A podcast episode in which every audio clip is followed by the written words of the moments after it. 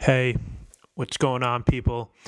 It is a solo edition of the People Forget That podcast here, episode 10. Just Kevin here checking in. No Ryan. Uh, it's just only going to be a quick podcast around 20 minutes because that is what our hosting platform allows. So that's the, the beauty of starting up a podcast. Sometimes you run out of time for which you can record your podcast. All right. I just wanted to get out a quick podcast about All Star Weekend. Obviously, it was All Star Weekend for the NBA these past few days. And, you know, does anyone really care about All Star Weekend?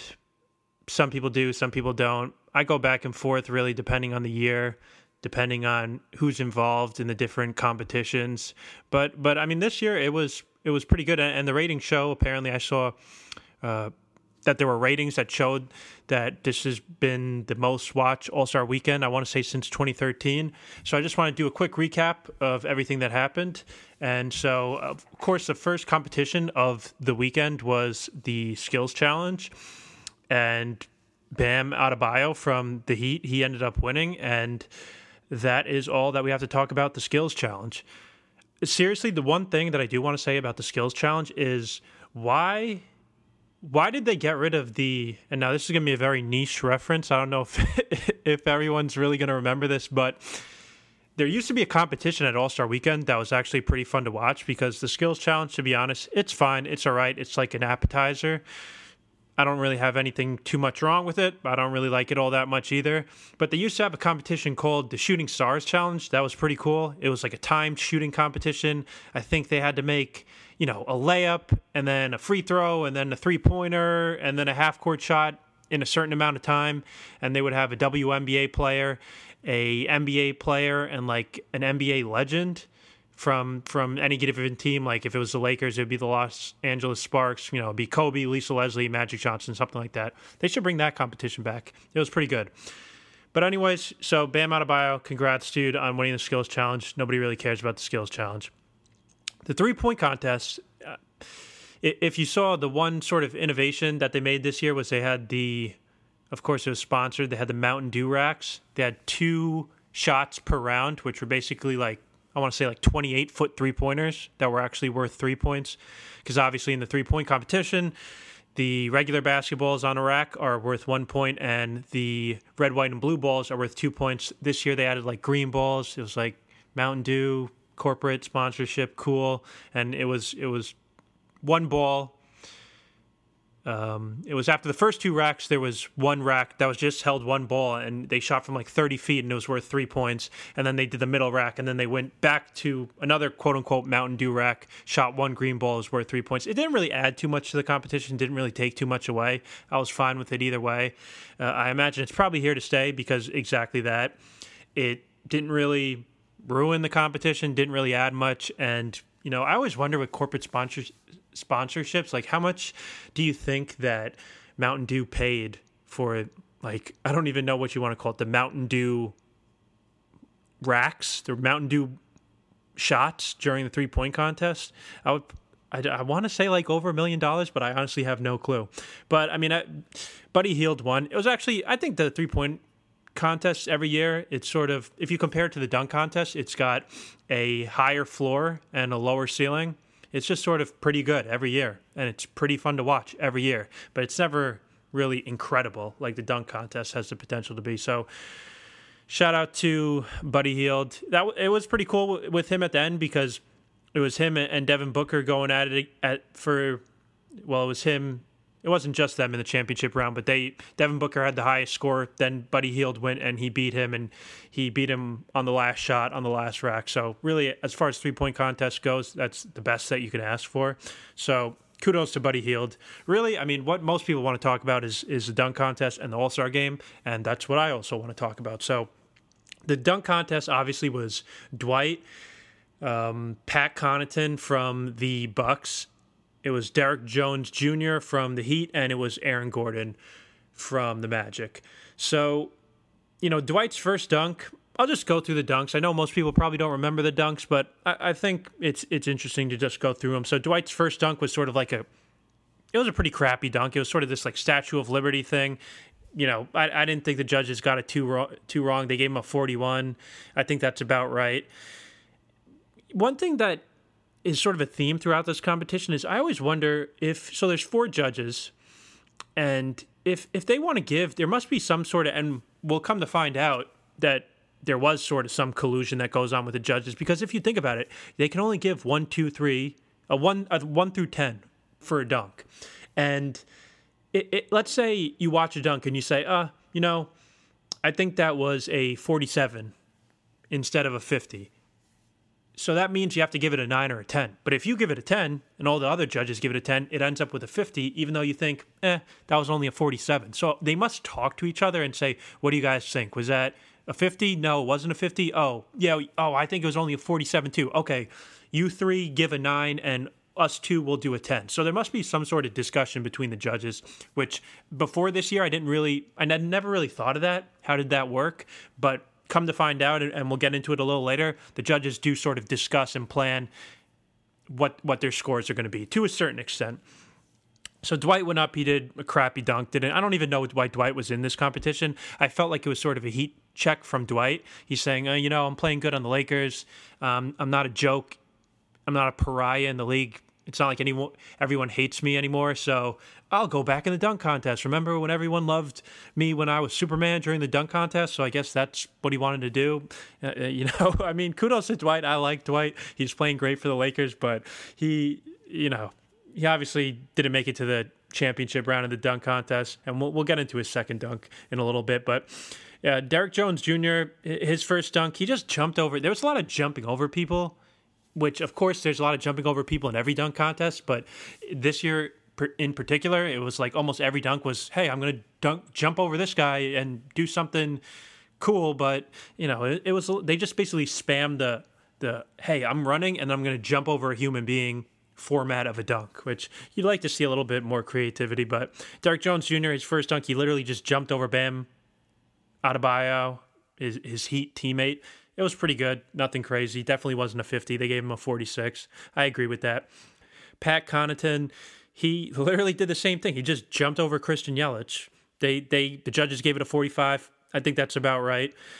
So then Aaron Gordon did sort of a um, I, I, it might have been I don't know if Jason Richardson did a similar dunk to this, but it was sort of Aaron Gordon did like a through the legs, but right before he dunked it, he sort of his back was facing the rim. So he did sort of a through the legs and then dunks it over his head with his back facing the basket. I thought it was pretty good. I thought maybe like 48, 49. They give him a 50. You know, I'm not I'm not up in arms about that.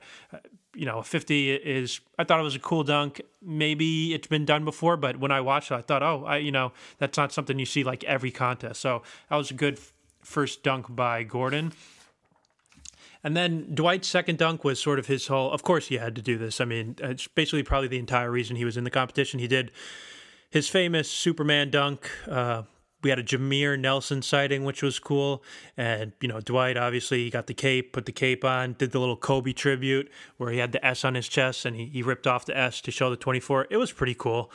Um, but I mean, the dunk itself wasn't really that great. One thing on on the replay that I will say for Dwight's sake is that he, I mean, he's 34. He got up a lot higher on that dunk than I guess because he had a full running start, but he got up a lot higher than I thought he could. I mean, I watch a lot of Lakers games, and it doesn't really look like he's jumping that high. Uh, but you know, he got a full running start. He jumped. It wasn't like um, the original Superman dunk where he basically just threw it into the basket. He actually did dunk this one, which honestly made it a little less cool. But I mean, the, the judges gave him a forty nine it's sort of like you know when when he's doing a Kobe tribute. Really, what are you're sort of holding the judges hostage? Like, how, can they really give that dunk a bad score? So you know they gave it a 49. I thought it was more like a 45 if we're just judging the actual dunk. He kind of put the judges in a hard spot there, but. Uh, so so Dwight got knocked out after two dunks. Pat Connaughton second dunk was a little better than his first dunk. He jumped over Giannis, uh, and then as he jumped over Giannis, he sort of smacked the ball against the backboard and dunked it. I thought it was pretty cool. The judges gave it a 50. I didn't think it was quite a 50. Um, didn't really end up mattering because Pat got knocked out after a second dunk as well. Derrick Jones Jr. second dunk was sort of a against the grain through the legs. I, I thought it was a 50. The judges gave it a 50. It was probably at that point the best dunk of the night. Um, and, and, back to the theme of just jumping over people, Aaron Gordon needed a 46 to advance to the championship round or the knockout round, whatever you want to call it. And he just jumped over Chance. And, you know, they gave the judges gave him a 50, which I thought it was like watching it back, preparing for this podcast. I gave it like a 47 before I remembered what the judges gave it. They gave it a 50. That's like a little over the top, but my 47 would have put him in the knockout round anyway, so it's hard to get up in arms about that. I think Aaron Gordon and Derrick Jones Jr. were the two people, based off the first two dunks of everybody, who deserve to go through the knockout round. So the knockout round of the competition is where it gets a little dicey. Um, so I, the prevailing narrative from the dunk contest seemed to be like Aaron Gordon got robbed because obviously back in 2016 it was Aaron Gordon versus Zach LaVine, one of the best dunk contests ever, and you know, Aaron Gordon had probably one of the best dunks I've ever seen. He dunked over, he jumped over the Magic's mascot and like basically looked like he was sitting on a chair over the mascot's shoulder and put it under his legs. It was sick, but he ended up losing to Zach LaVine. And, you know, it was a great dunk contest, but some people felt like Aaron Gordon got robbed. It's tough to say, but so for the first dunk of the knockout round, uh, Derrick Jones Jr.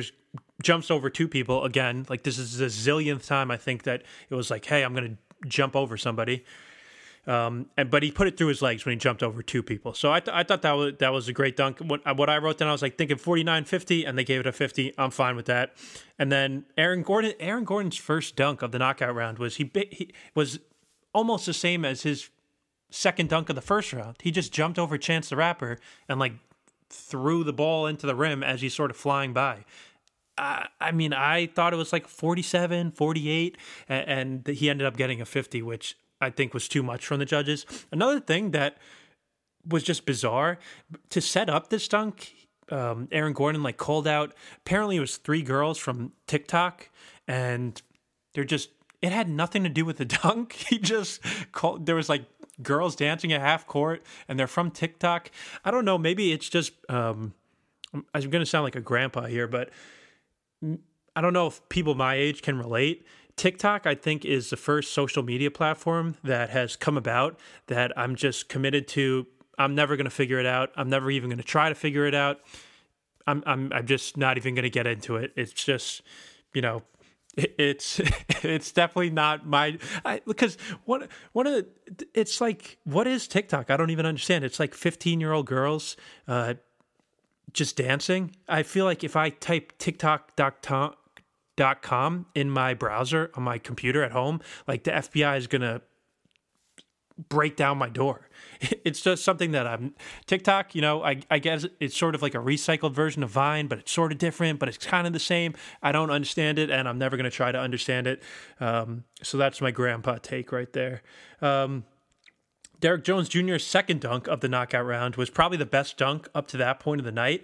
I don't think we've ever seen this. I mean, it it was back to the theme of jumping over somebody. He jumped over somebody, but the ball went off the back was thrown off the backboard and he jumped over somebody caught it off the backboard and put it through his legs i don't think we've ever seen that it's definitely a 50 i thought it was sick um, and then Aaron Gordon. So now at that point, Derrick Jones Jr. has done two dunks that I thought his first dunk was like a 49 or a 50. Second dunk was definitely a 50. And I thought Aaron Gordon's first dunk was like 47. So at this point, if I'm judging, it's like basically Aaron Gordon's eliminated because at that point, even if he gets a 50 on his second dunk, which he did, he, he's not going to beat Derrick Jones Jr. in my book. Um, but so Aaron Gordon's second dunk of the knockout round was his best dunk of the night. He did. Um, it was one of those where they throw an alley oop off the side of the backboard, and he did sort of a he caught it with one hand and sort of did I don't want to say a 360, maybe sort of like a almost a 360, and caught it with one hand off the side of the backboard and did like a windmill. It was sick. Definitely deserved a 50, but at that point, if I'm the one judging it, he he's already lost. And so that's why when people are saying, you know, Aaron Gordon got robbed, I don't really buy it. Uh, I think Derrick Jones Jr. was the deserving winner and then I mean they kept dunking because at that point it became like a dunk off because they both you know had perfect 100 scores through two dunks. Derrick Jones Jr. threw it off the side of the backboard, put it through his legs, thought that was pretty cool. Aaron Gordon through the legs again over Chance the Rapper. Thought it was pretty cool. Nothing amazing. And then Derrick Jones Jr. basically did the Zach LaVine dunk, which is just running, jumping quote unquote from the free throw line and windmilling it, except he he jumped like a full step, which is ridiculous to say, I know, but we're judging like these guys on being freak dunkers. And Derrick Jones Jr. dunked from like well, he jumped from like a full step inside the free throw line. So I didn't think it was a 50. And we've already seen that dunk from Zach LaVine. But anyway, he got a 50. I well, he didn't get a 50, but I didn't I didn't think he deserved a 50. Um, then Aaron Gordon jumped over Taco Fall, who's obviously like what is he seven foot six. I thought it was a cool dunk, probably just around just as good as Derrick Jones' jump from the quote unquote free throw line. But yeah, I didn't really buy. Point being, I didn't really buy the whole narrative that Aaron Gordon got robbed. I think Derrick Jones Jr. had better dunks, and if it were up to me, after two, after the first two dunks they both did in the quote unquote championship round, he, he would have been eliminated. He would have lost his first dunk of the championship round. This is Eric Aaron Gordon. I keep saying Eric Gordon. Um, his first dunk of the championship round Gordon, it, it was bad. It wasn't. I mean, it was bad by dunk contest and his standards. So I didn't really buy the whole um, narrative that he got robbed. Now for the play, uh, the playoff game, the actual All Star game, I thought was pretty awesome. I actually slept through it completely. If we're going to be totally honest and then i just ended up watching the replay i think from like it was like from 11.30 to 1.30 or something like or 12 uh, not like 11.30 to 2 something whatever they they re, as soon as it ended they replayed it on tnt and i woke up with like a minute left in the game and I just watched the replay because you know that's how dedicated I am to the to this podcast life. You, got you got to do your due diligence. I'm not going to pretend like I watched the game if I didn't. So I watched the replay of it. And I thought it was awesome. I mean, I think this was in probably in my lifetime of watching the the All Star game. It was the hardest both teams ever played, and so for people who don't know, which maybe you do, maybe you don't, they had a, a new format this year, which was basically after each quarter the, they were going to reset the score. So it's 30 to 25 after the first quarter, let's say, and the winning team at that point, whoever won the first quarter, donate they donate $100,000 to their quote unquote charity. There was like two charity teams, two groups of kids from some charities, and one of them was on LeBron's team and one of them was on Giannis's team, which I thought was so after each quarter, whichever all-star team won, their quote unquote charity team would get $100,000. And then I think, you know, whoever won the game total got like 300K, whatever. The prices don't matter. But honestly, I think it's kind of, it was a weird vibe. it's like these, uh, these kids, these kids from these charity groups are like sweating out, you know, a James Harden free throw or a Russell Westbrook jump shot. I'm like, are, are they going to donate money to our to our cause? And uh, but it made for great TV, even though it was sort of weird and like dystopian and and just a strange vibe. I'm sure like it after the fact, Giannis donated a bunch of money to the charity. It's not like it actually mattered. Both charities got taken care of. They got a bunch of money. I just thought in the moment it was kind of weird that it's like, and we have these charity kids on the sideline, and you know, Joel Embiid better make this free throw, otherwise those charity kids are going home sad. I just, I, I just thought it was a, a weird setup, but so they, that's that's what they did. This new format, which is first quarter, whoever wins, donate to charity, reset the score. Second quarter, same deal, one team wins the quote unquote second quarter, they reset the score. Third quarter, same story. And then after three quarters, they, and they had a running score board in addition to the quote unquote quarter scores during the game.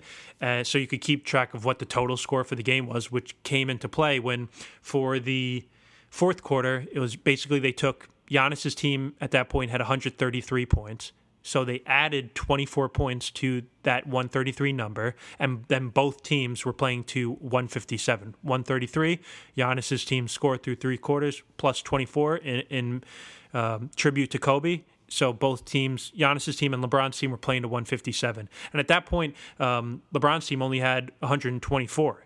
So going into the fourth quarter, it's 133 to 124. Giannis' teams is winning, and they're both playing to 157.